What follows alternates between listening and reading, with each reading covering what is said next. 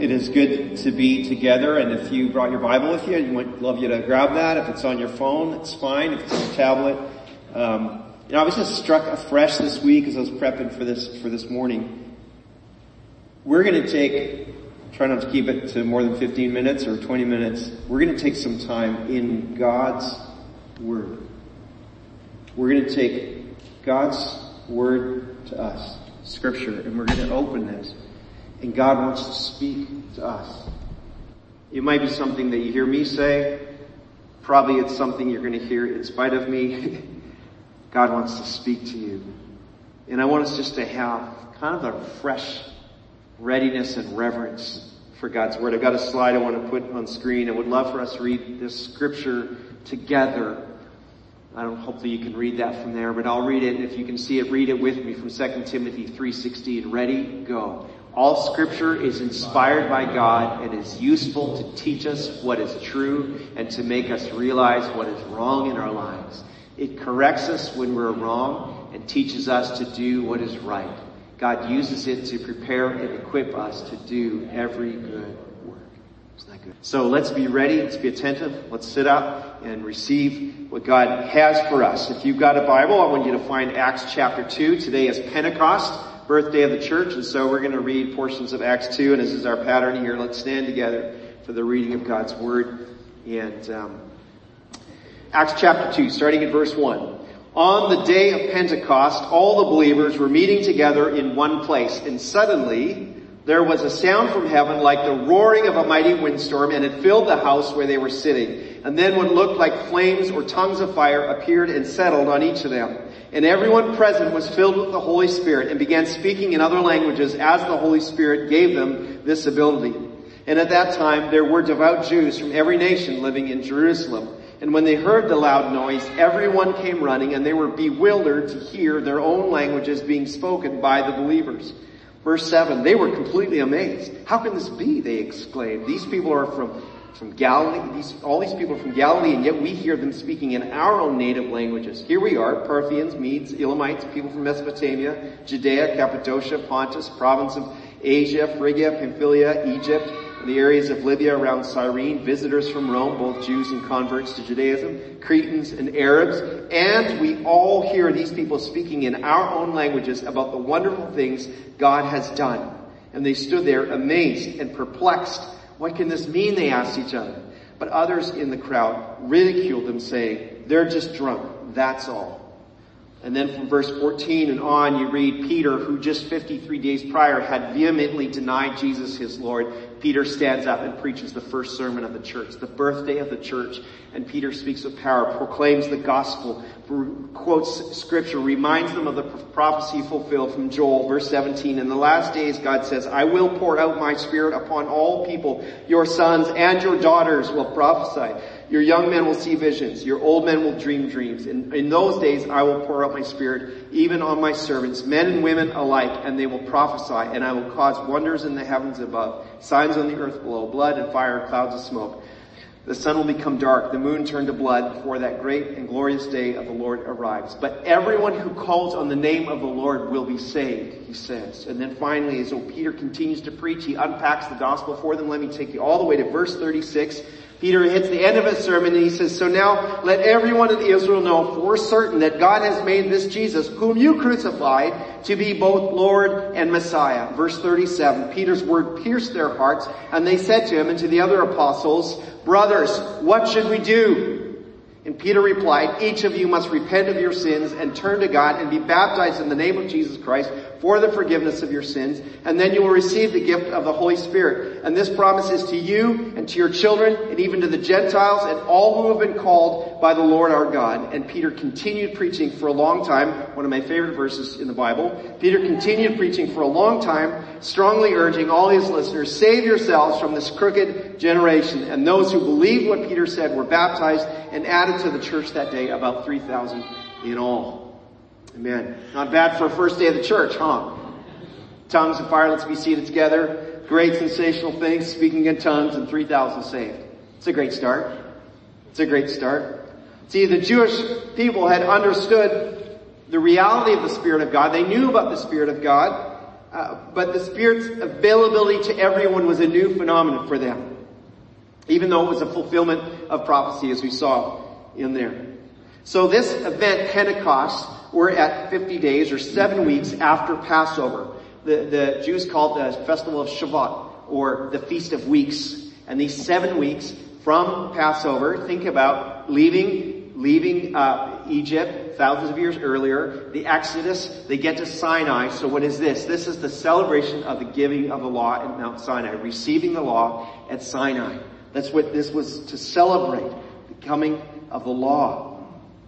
And Jesus had promised them that they would receive the Holy Spirit. So this is a fulfillment of Jesus' promise. The, the, disciples did not want Jesus to leave. They wanted him to stay around like Jesus. Like, we're just getting things started here, right? But Jesus had said, and he said it in John uh, 16 verse 7, puts it this way. He says, Jesus speaking, it's best for you that I go away because if I don't, the advocate, the Spirit, won't come. If I do go away, then I will send him to you.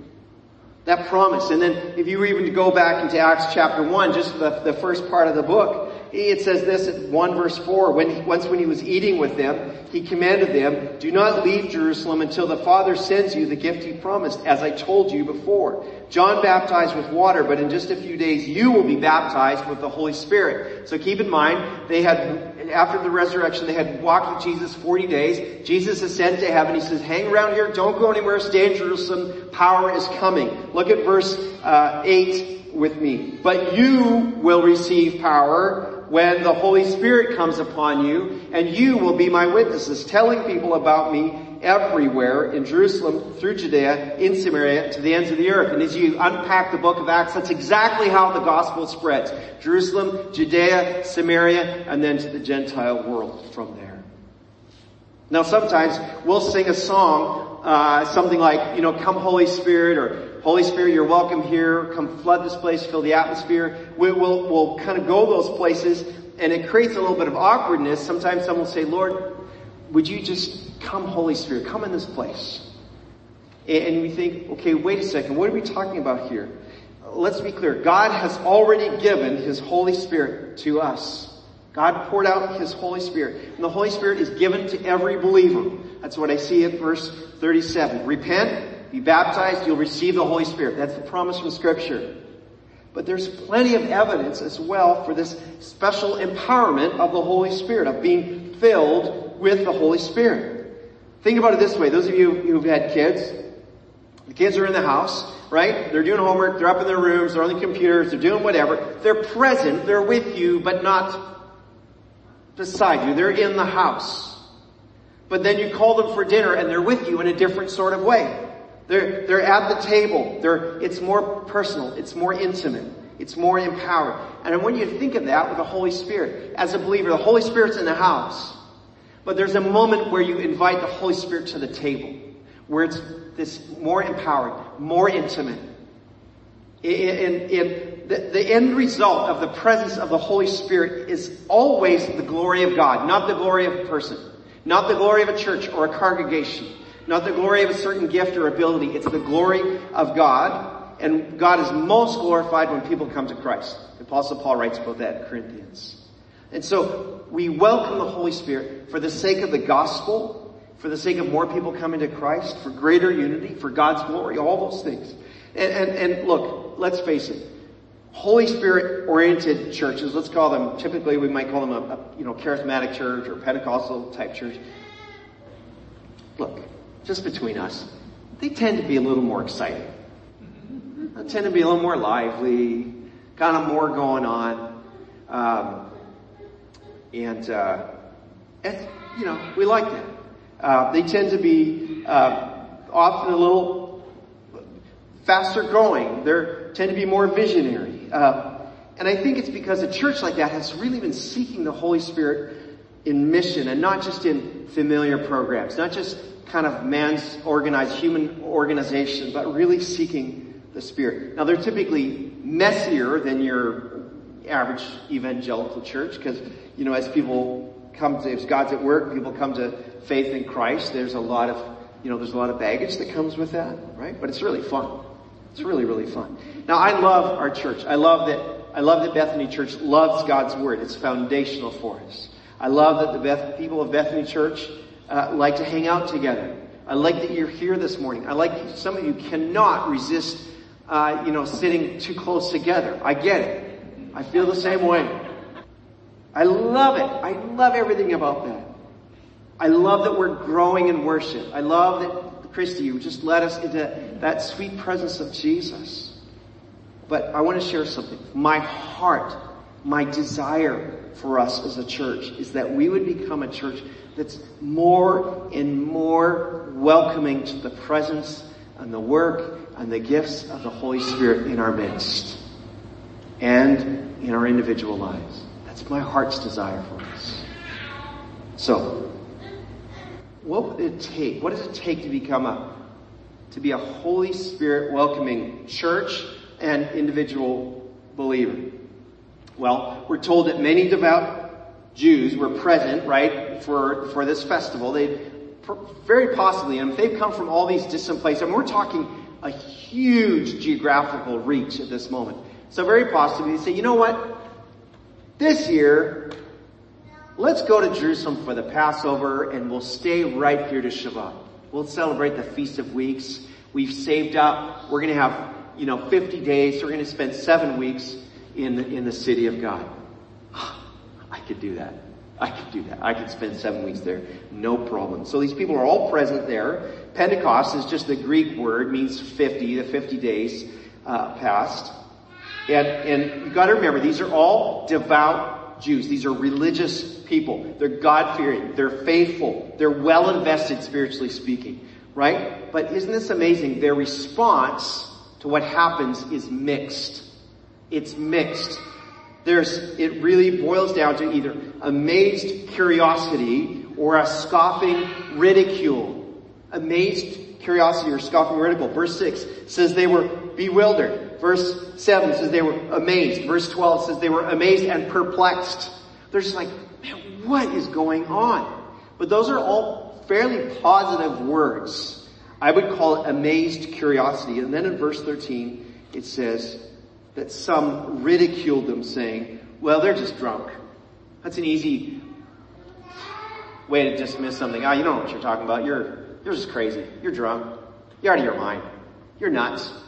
Rather than really saying what's going on. And curiosity and ridicule, or you could also use the word skepticism, I would say are still the main responses to the authentic presence of the Holy Spirit and to the gospel message.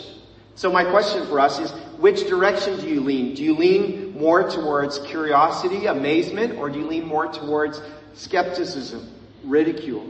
It's important that you know which way you lean when it comes to the Holy Spirit.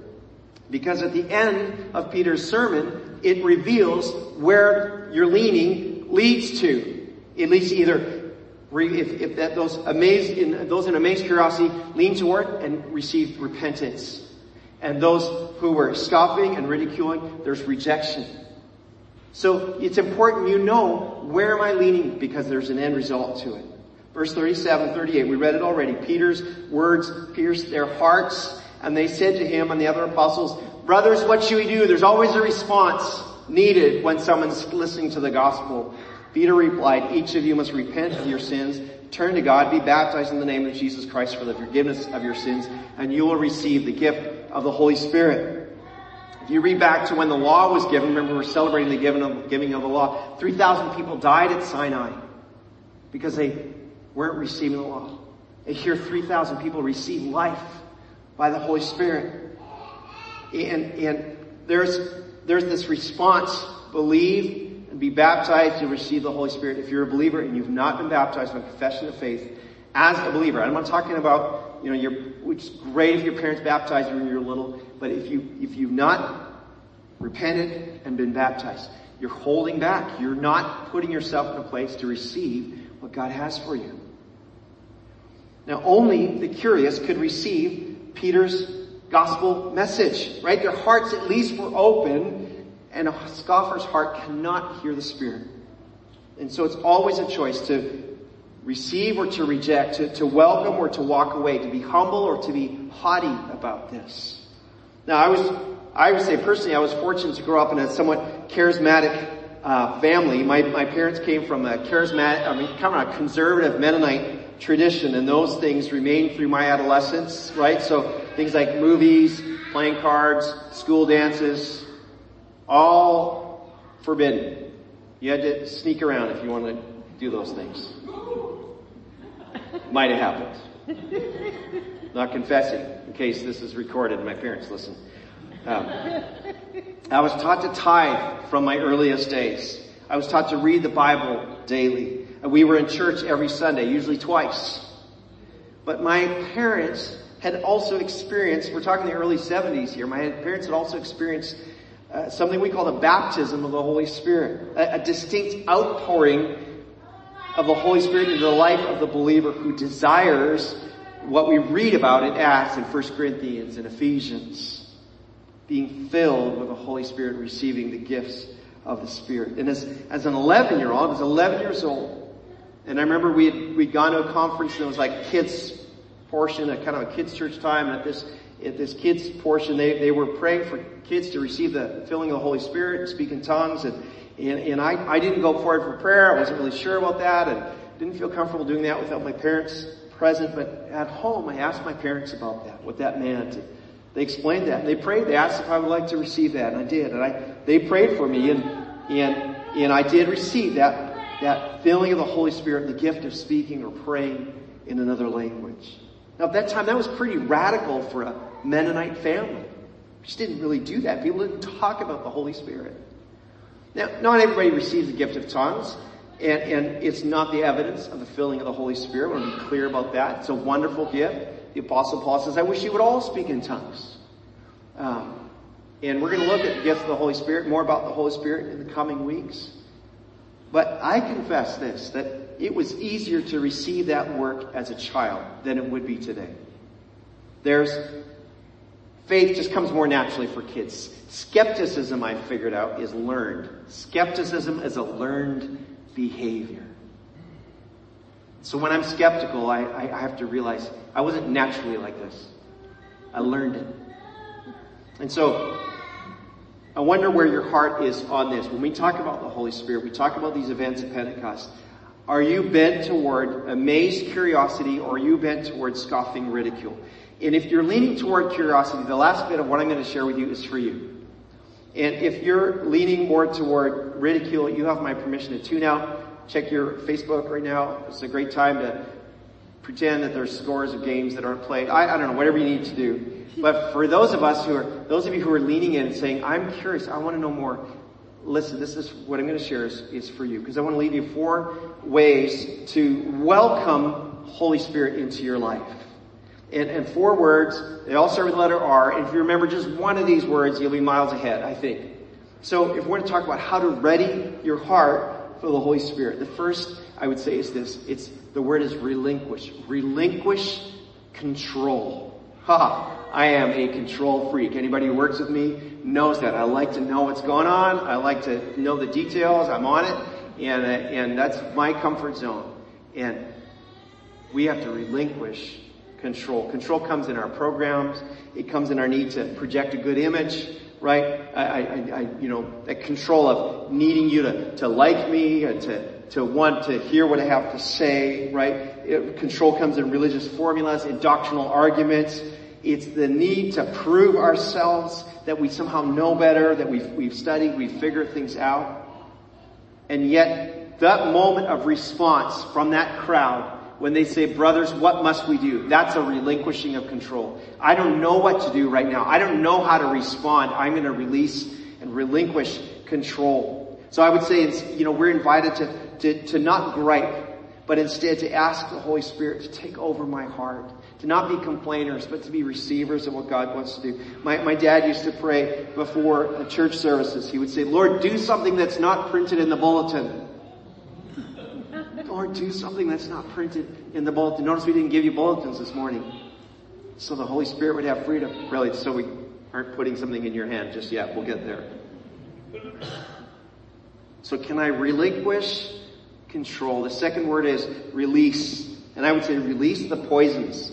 That's a strong word, poison. But the poisons of, I just will fill over. The, the poisons of, of, of bitterness, of unforgiveness, of anger, of, of, of stubbornness. The Bible calls it stiff-necked rebellion. I would say of, un, this is not a word, but unleadableness.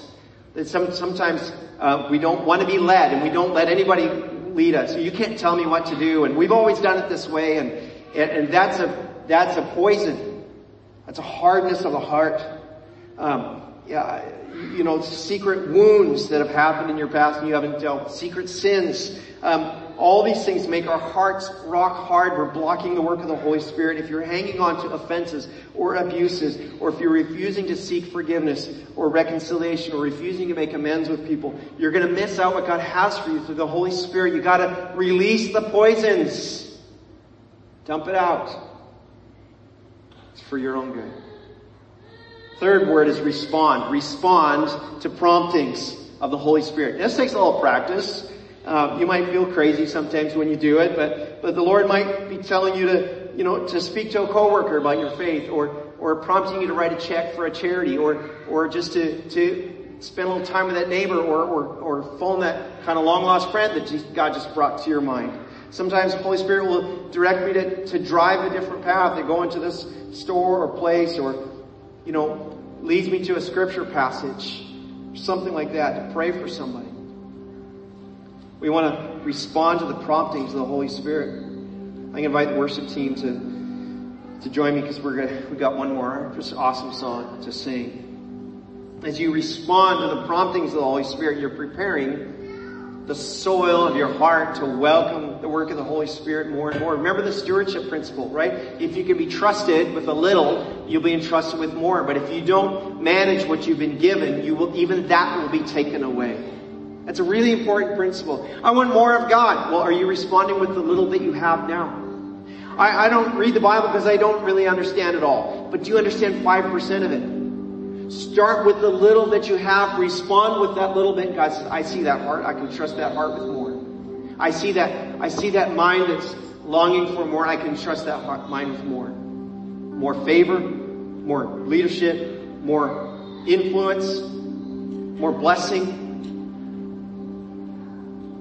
To, to respond sometimes means to just, just linger in His presence. Christy, you had us doing that in that, in that song, Waymaker. You're just inviting us to, to slow down and, and, and linger. Don't worry about it, repetition. I know we sang those words already. We're singing them again so you don't have to think about them, but instead you can let your heart and mind enjoy Jesus. When I, when I sing that Waymaker song, for example, I like singing it repeatedly because I'm thinking about, God, what are those places I need you to be the Waymaker? That relationship, praying for my family members or, or a certain situation or praying for our church and so I can just sing Waymaker, Miracle Worker, Promise Keeper, Light in the Darkness. That's who you are even when I don't see you working. And as I sing that, I can just God, I, I'm bringing this situation to you and I'm bringing this person to you. Even when I don't see it, I'm proclaiming the truth. God, you are still at work. Uh, Romans 8.28, I saw in somebody's mass this morning that in all things God works for the good of those who are called according to his purpose. Is your heart responding to the promptings of the Holy Spirit? Are you okay to linger, linger in that time of worship, that place of worship? It's partly about relinquishing control and releasing poisons as well. It kind of all goes together. And last one is to resist distractions. I would say this one for me is by far the hardest. Distractions can be positive, they can be negative. It's a fun project to work on. It's a stupid criticism that's going over and over in my head. It's, it's worries about what people will think of me. It's overwhelmed by, by tasks. It's concerns about finances. It's hours on devices and, and social media and games. Those are all distractions that keep me from really welcoming Holy Spirit in my life. If I'm going to welcome the work of the Holy Spirit, it's going to take some, some time, some space. So we got to resist distractions, relinquish, release, respond, resist. Relinquish, release, respond, resist. Do you see what's happening? You're turning your heart from stubbornness or closedness to an openness. God's inviting you to that this morning. And, and the worst thing would be is if we just went back to status quo, do things the way we've always done them, and miss the new things that God wants to do in your life. If you welcomed the Holy Spirit into your life. Not telling God how it's gonna go, but just saying, God, have your way. We used to sing an old song back in the 70s and 80s, Spirit of the Living God, fall afresh on me. It's actually from much earlier than that, song from the 50s. Spirit of the living God, fall afresh on me. So, I've got a little prayer. We're going to put it on the screen and you can say this with me. I'll, in fact, because it's so small, never go line by line and maybe you want to pray this with me. I'll just read, say line. You can just pray along. Let's go to prayer. Holy Spirit, you are welcome in my heart. I relinquish control of my life to you. I release the poisons of unforgiveness, hurt, and bitterness. I choose to respond to your leading. And I resist the distractions that keep me from receiving all you have for me. God, what if we were like that? What if we were that church that learned how to welcome you more and more? Not trying to prove anything, not, not trying to impress anybody, but just enjoying you and responding and following your leading and being that place that's growing and walking in all the gifts you have so that people all around would say, what is this? We are amazed and perplexed we hear God being glorified. What should we do? How do we respond? What should we do to be saved? God, I thank you for your word. Thank you for your promises.